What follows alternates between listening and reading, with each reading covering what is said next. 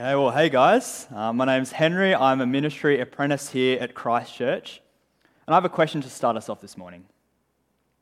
What do you look for in a ruler?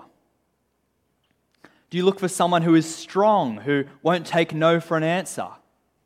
Do you look for someone who is confident? Do you look for someone who's kind, who, who loves? Do you look for someone who shares a lot of the same opinions as you? It seems like around the world at the moment, we're going through a bit of a leadership crisis. Yeah. Even just looking at the, the leaders of countries, you know, here in Australia, we've, over the past 13 years, had six changes in Prime Minister. and in the 13 years before that, there was one change. Our leaders just aren't what we're looking for. And then across the world, we're seeing polling for elections completely blown out of the water because people aren't willing to say that they support a certain leader. We live in a world that is longing for good leadership. But instead, we seem to keep getting people who are in it for themselves, who are more interested in making themselves look good instead of the common good. So, what is it that makes a good leader? Well, in our passage today, we're going to see that God's chosen king is different from other rulers. God's chosen king is a generous king. We're going to spend most of our time in chapter 30 this morning, but we'll have a look first at chapters 27 and 29 to get us up to speed on where, where David is at. Um, well, so far in 1 Samuel, we've been looking at these stories of two kings. We've had the reigning King Saul who rejected God's commands.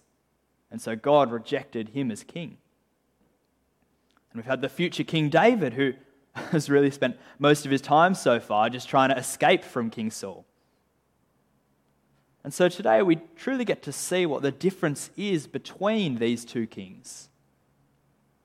Last week we looked at chapter 28 and we saw Saul's absolute despair. We heard those words spoken to him by the dead Samuel. Tomorrow you and your sons will be with me. So the right question to ask is well, how is this going to happen? Is there going to be some last fight where David and, and Saul fight and David triumphs over his enemy? Well, we start today with a, a really stark statement by David in chapter 27, verse 1 there. He says, One of these days I will be destroyed by the hand of Saul. Now, David was consistently rescued by God from the hand of Saul. But in his mind, that protection wasn't going to last forever. And so, where was the one place that David could go where Saul wouldn't follow? Or the land of the Philistines, Israel's enemies. And so, David and all his men traveled down to Gath, Goliath's hometown, to, to stay with Achish, the king of Gath. The, the great military leader David, who led the Israelites in many fights against the Philistines, who killed Goliath, the man who was probably the hero of Gath. They go and stay in that city. What was Achish thinking?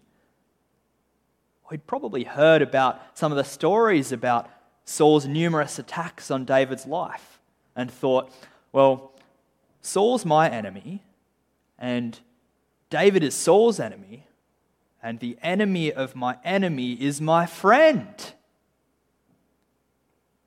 He probably also wanted to show off to some of those Philistine kings.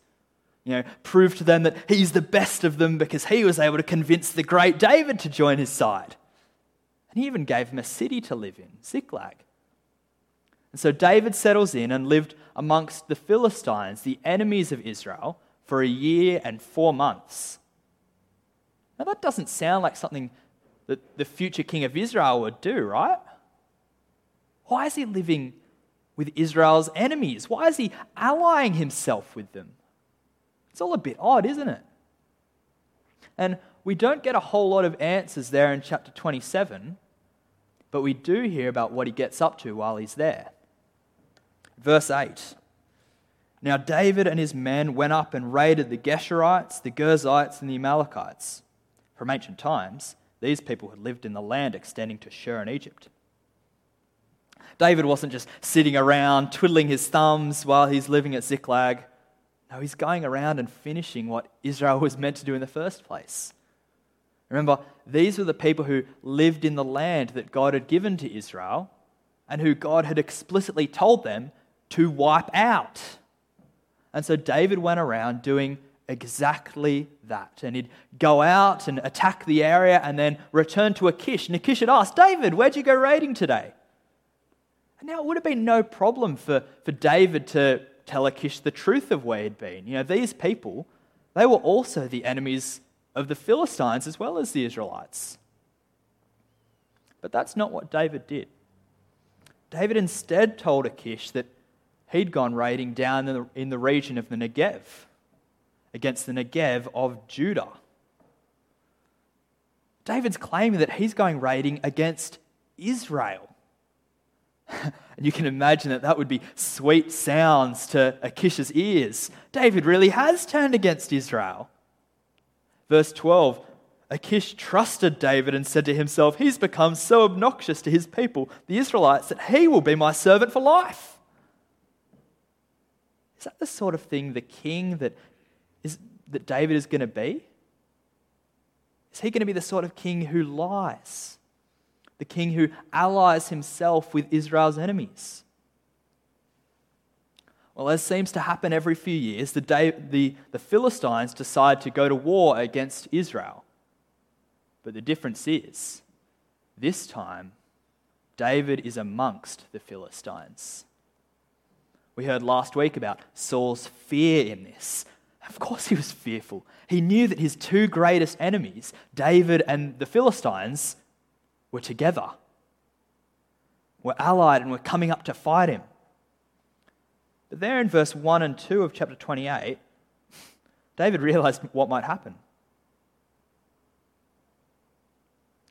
David might have to go to war against God's special people. Achish says, you must understand that you and your men will accompany me in the army. Quite the predicament. Go to war against your people, or refuse and be at the mercy of Achish, who presumably isn't a big fan of betrayal.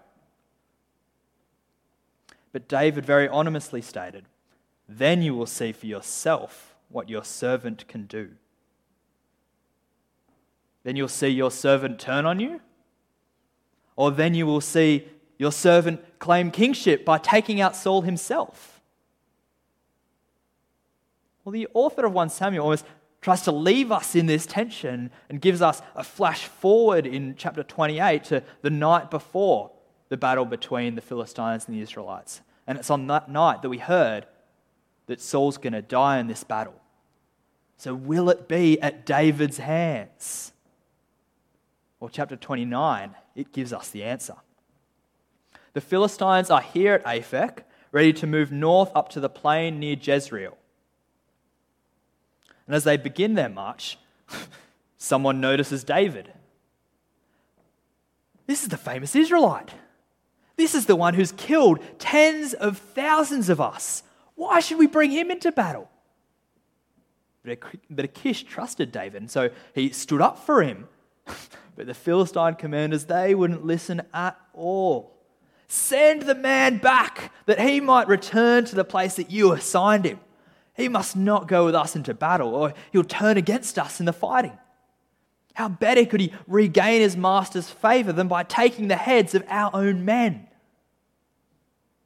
Whether or not that was David's intention, we don't really know because he's not even given the chance to show them the Philistines sent David away to head back down south to Ziklag as they head north to what we know will be a crushing defeat for Israel and for Saul.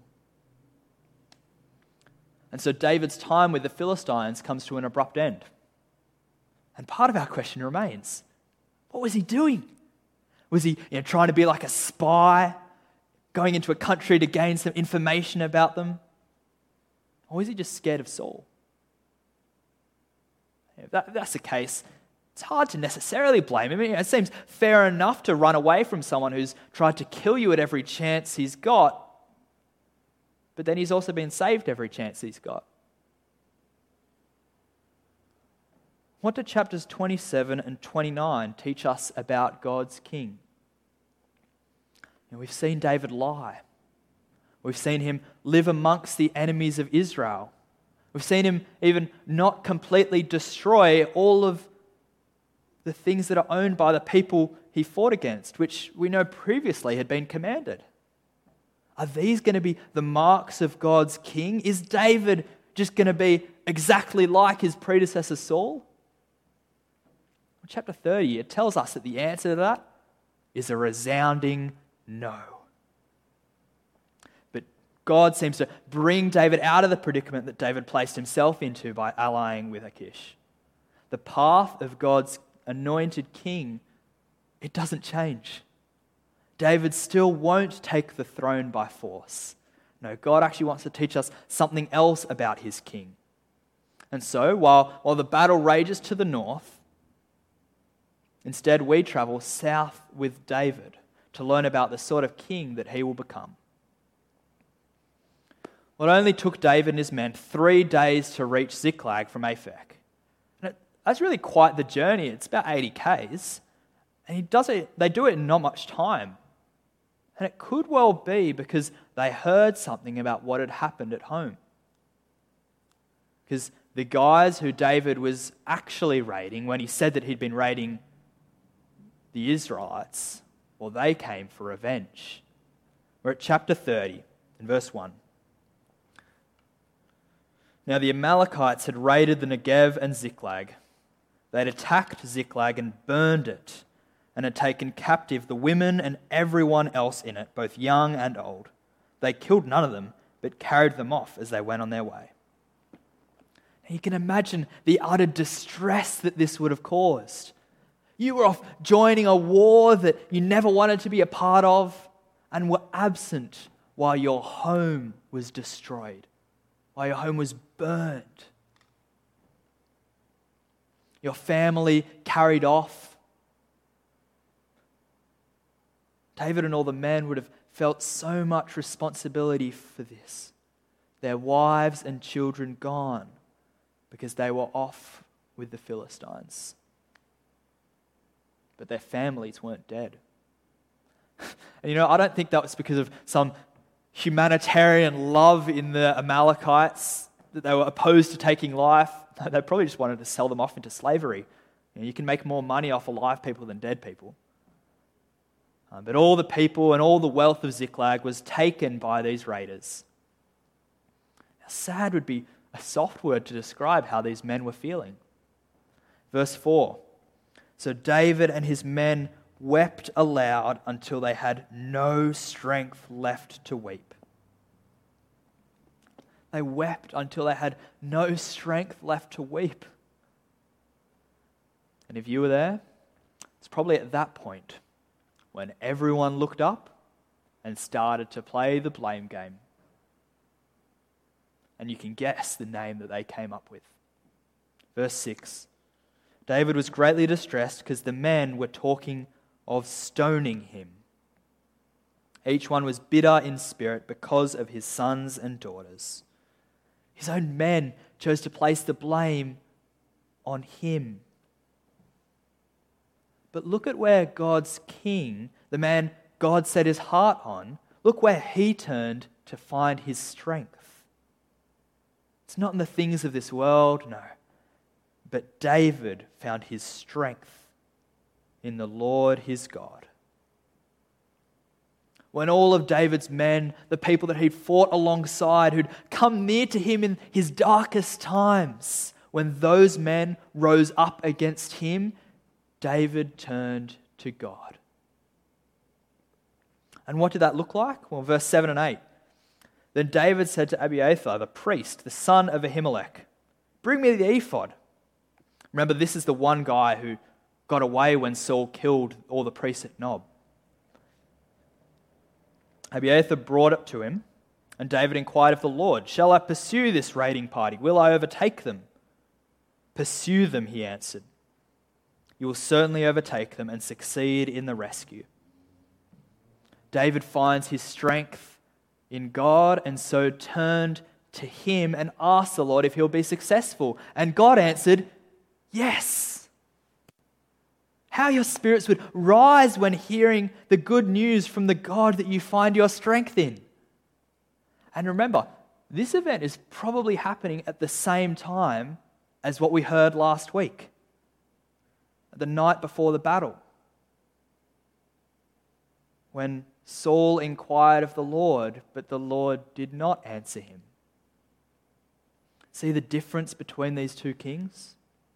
God's favor is on David and not on Saul.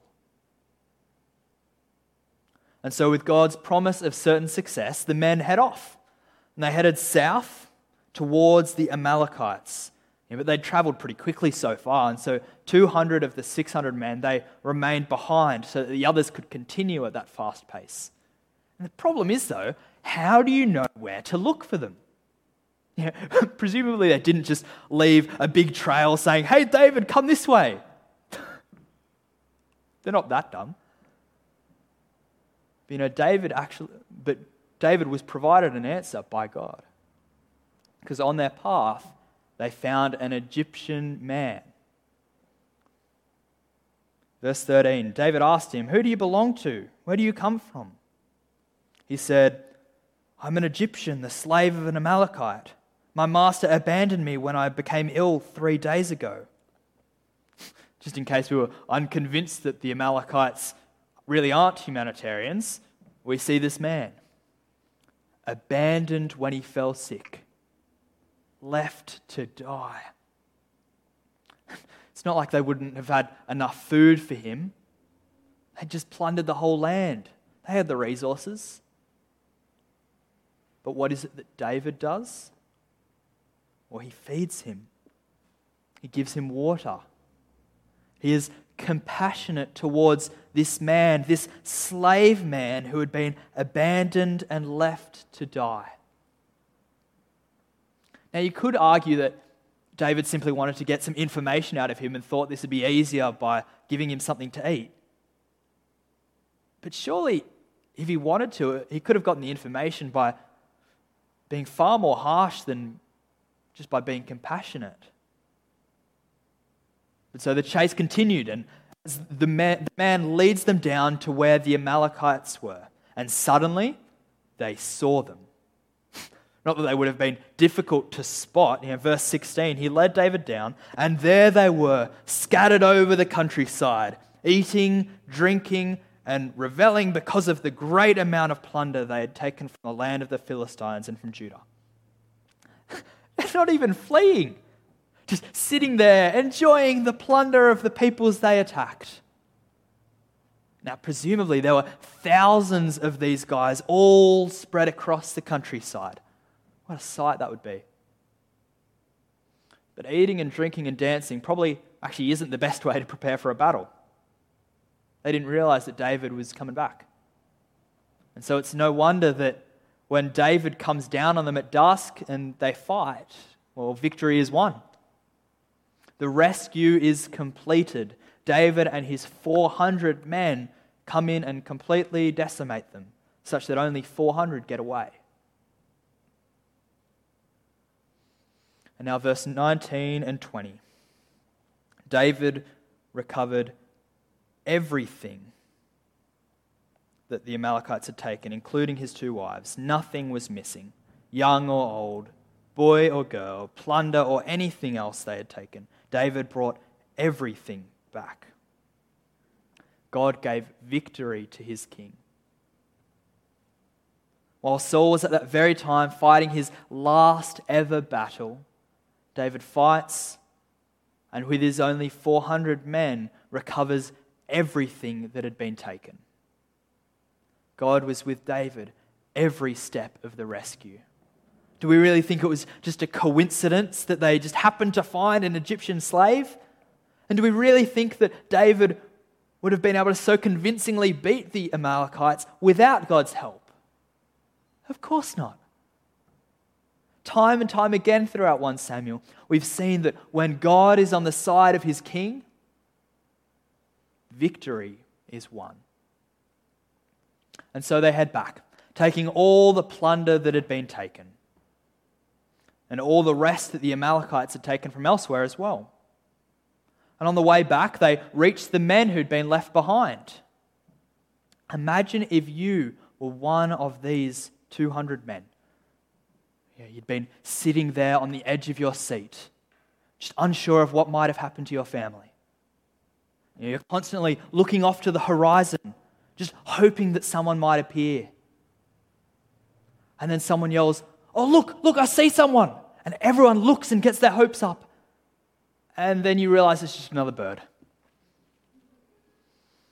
But then David appears with all of that plunder, and your wife and kids appear, and you are filled with joy. But have a look at verse 22. But all the evil men and troublemakers among David's followers said, Because they did not go out with us, we will not share with them the plunder we recovered. However, each man may take his wife and children and go. At first, this seems pretty reasonable, right? Yeah, I'm almost certain that that same sort of idea has come out of my mouth before. Yeah, we went and fought and earned our plunder, while you guys sat here because you were tired. Why do you deserve any of it? Well, it seems like natu- such a natural conclusion to come to, right? And well, it would be if you had actually earned the plunder. Verse 23 David replied, No, my brothers, you must not do that with what the Lord has given us. He has protected us and delivered into our hands the raiding party that came against us. David knows that this battle wasn't won by great military tactics or even by the strength and might of his own men. No, this, this victory is the Lord's victory. And so the Lord is the one that has given them this plunder. They didn't earn it. And to say that those who fought are any different from those who didn't is missing the point that it was God who won the battle. So, verse 24 the share of the man who stayed with the supplies is to be the same as that of him who went down to the battle. All will share alike. Those who fight and those who are fought for both share in the victory that has been won by the Lord. And so a bunch of the plunder gets divided out to all the people who didn't fight as well. You can have a sheep and you can have that. And you can imagine that there's still a huge amount you know, all of what in verse 20 had been called David's plunder. And the big question is what's he going to do with it? Is David the type of ruler who just accumulates wealth? Is he like some of our politicians who might refuse to take a pay cut, who just keep rising their income? Is that the sort of king that David is going to be like? Is, is he the type of king who takes and takes and takes? No. David is the king who gives. He is the generous king. Verse 26 When David reached Ziklag, he sent some of the plunder to the elders of Judah, who were his friends, saying, Here is a gift for you from the plunder of the Lord's enemies. It's not even just David's men who benefit from, from David's generosity, but the elders of Judah, the Israelites, benefit. And now, on one hand, we could look at this and say, oh, what great political maneuvering from David. You know, sending them a message saying, by the way, I'm not one of those Philistines. Here's some proof. And it's these very men who, just three chapters later in 2 Samuel 2, crown David as king of Judah at Hebron. These elders, it's not like David has never met them or that he has no connection with them. No, it says there in verse 26 that they were his friends. David, David gives to his people, his friends. If you were with us last year, you might remember when we looked at chapter 8 and looked at Samuel's warning about what a king will do. It's up on the screen. Notice the repeated phrase He will take, He will take, He will take. Samuel's promise was that Israel would get a king who takes. And that's so much like our leaders today, isn't it? who are in it first and foremost for what they can gain for themselves often, you know, to reach the next step of the ladder. And you know, we see that in them so often that so often we get rid of them. 1 Samuel 30, it tells us that God's chosen king is not a king who takes, but a king who gives. David is the generous king. And you know, there are times when David's generosity runs thin, you know, when he also shows himself to be a king who takes. But we have a king who gives. We have a king who gave more and more and more until he had nothing left to give, at which point he gave his life. John 15, verse 13 Greater love has no one than this to lay down his life for his friends. At the cross, when Jesus laid down his life, he showed himself to be the king who gives the king who gives and gives abundantly.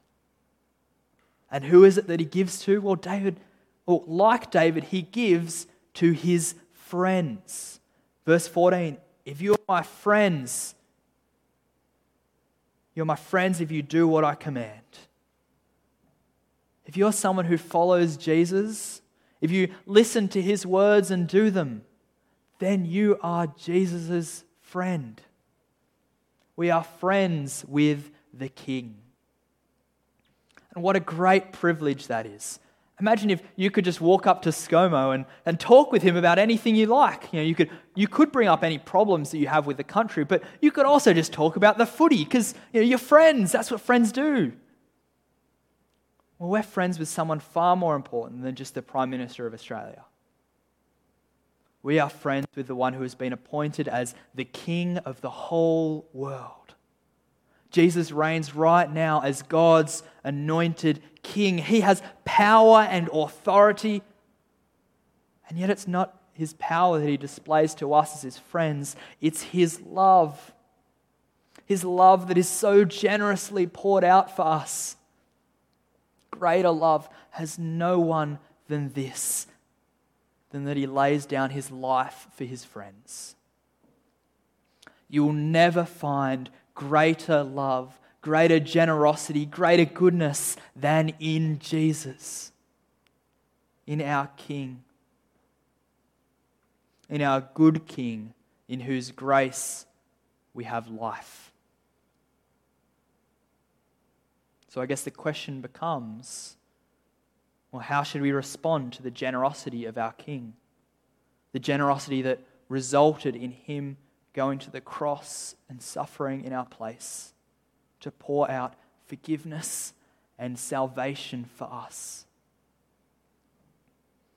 If we just take advantage and take for granted the generosity of Jesus, then what's even the point?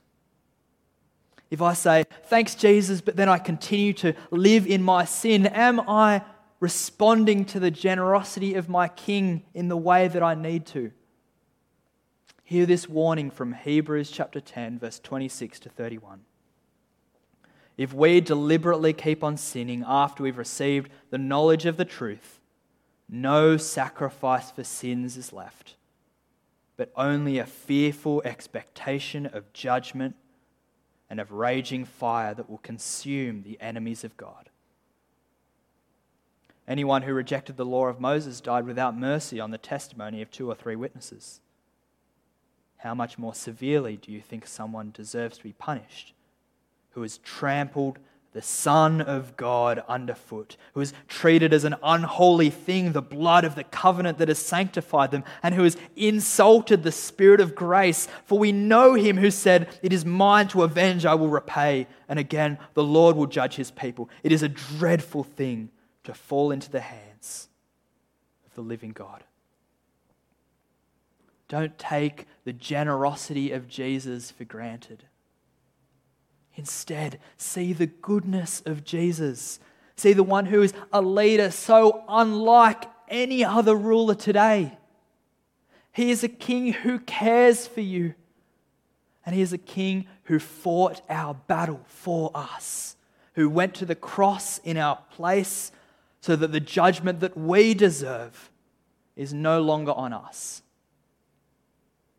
And see, like David, he even shows his generosity to those who didn't fight in the battle. The benefits of Jesus' victory as he triumphed over sin at the cross, his spoils of victory, he doesn't just take them for himself, he gives to his friends.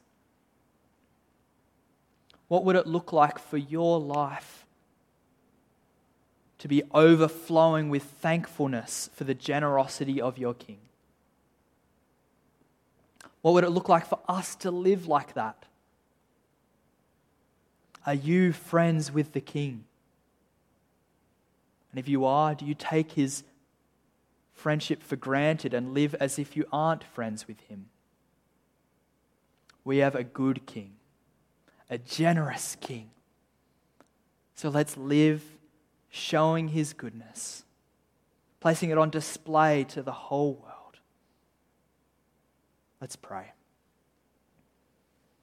Heavenly Father, Thank you for Jesus. Thank you for his generosity. Thank you that we don't just have a king like many of our leaders today, but we have one who even gave his own life for us. Help us to live full of thankfulness for our King Jesus. And it's in his name that we pray. Amen.